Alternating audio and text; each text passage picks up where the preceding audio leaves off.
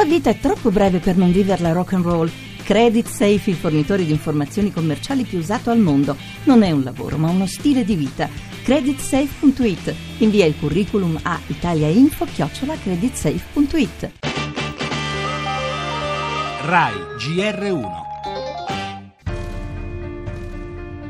Vaccini sì, vaccini no.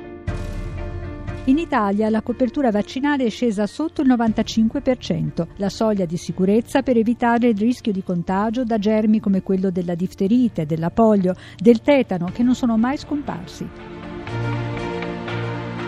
Si è verificato un contatto tra una persona e il batterio della difterite, questo contatto ha generato un nodulo difterico cutaneo e c'è il rischio che il batterio circola dopo il Belgio e la Spagna anche in Italia.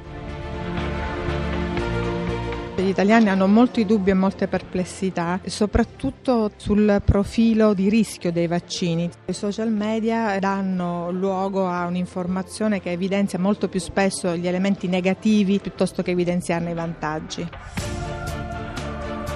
Vaccini sono veramente molto molto sicuri e i contro sono molto molto rari. Le uniche controindicazioni per alcune vaccinazioni sono delle gravi immunodepressioni che sono clinicamente evidenti.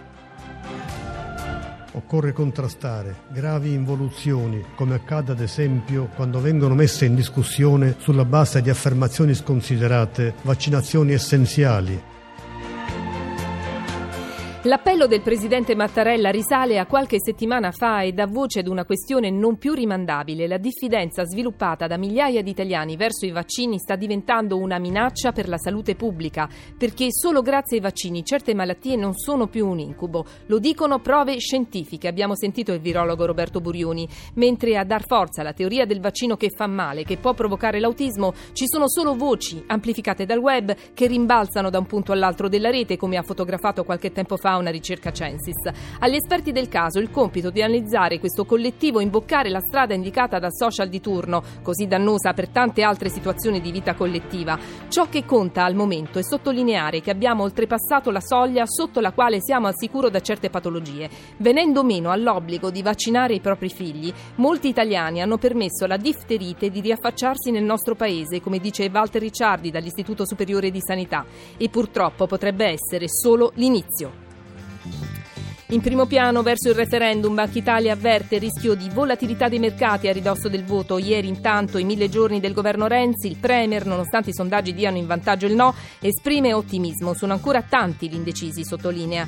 Ancora 5 stelle nella bufera per le firme false, 8 gli indagati nell'inchiesta di Palermo. Grillo chiede l'autosospensione per salvaguardare l'immagine del partito. Esteri, le nuove nomine di Trump, giustizia, sicurezza e CIA affidati a uomini dell'ala destra del partito. Parleremo anche dello dello scontro in atto tra i vertici delle agenzie spaziali europee sul mancato successo della missione ExoMars. L'Italia accusa l'ESA, test affidati a ditte con poca esperienza. Spettacolo, si è alzato il sipario sul 34esimo Torino Film Fest. Sport, calcio, gli anticipi di Serie A in attesa del derby di Milano.